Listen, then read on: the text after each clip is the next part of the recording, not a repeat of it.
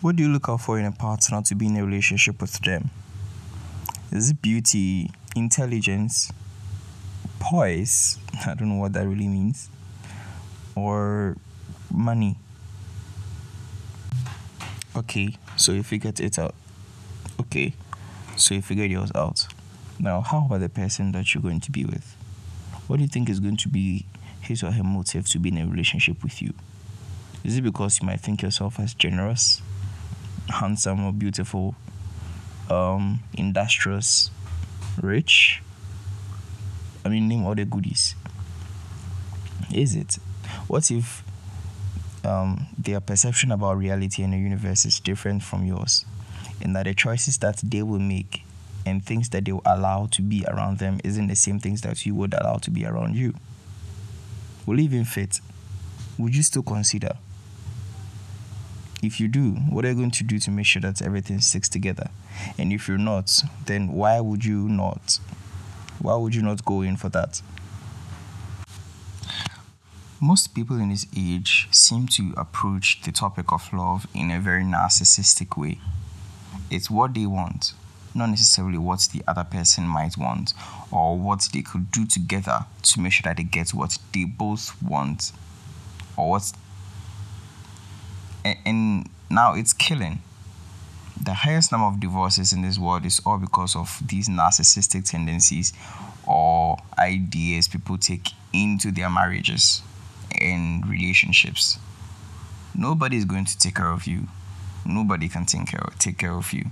You take care of yourself, and then you make sure that you and your partner necessarily stay together, pair some constraints to make sure that everything works out for you.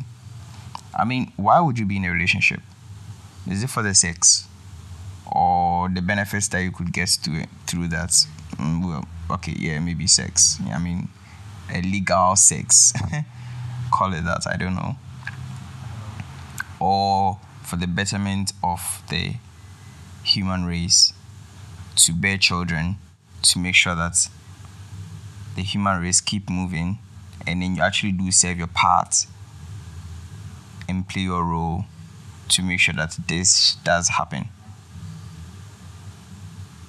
Now, everybody seems to want to be gay and a lesbian, and then they want to just adopt people to be with as their children. Well, that's fine. You can adopt, but think about it in the long run. Is that going to be beneficial to the human race?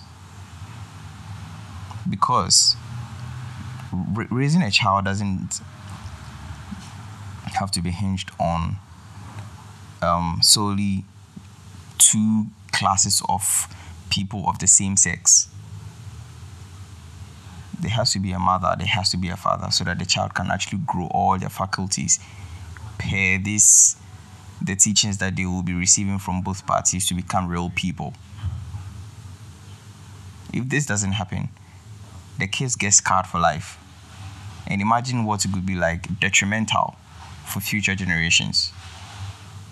This needs to be curbed. How?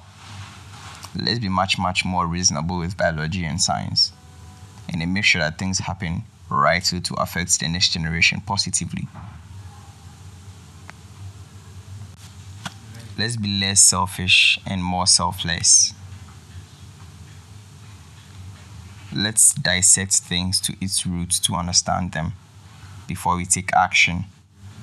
Let's think and think and think again about every single action that we take and, and tell exactly how it's going to benefit the next generation of people to come on this planet. If you think it's not going to benefit, well, that's where you draw the line. If it is, you go on and do it as hard as you can because the future generation is counting on you. Thank you for listening.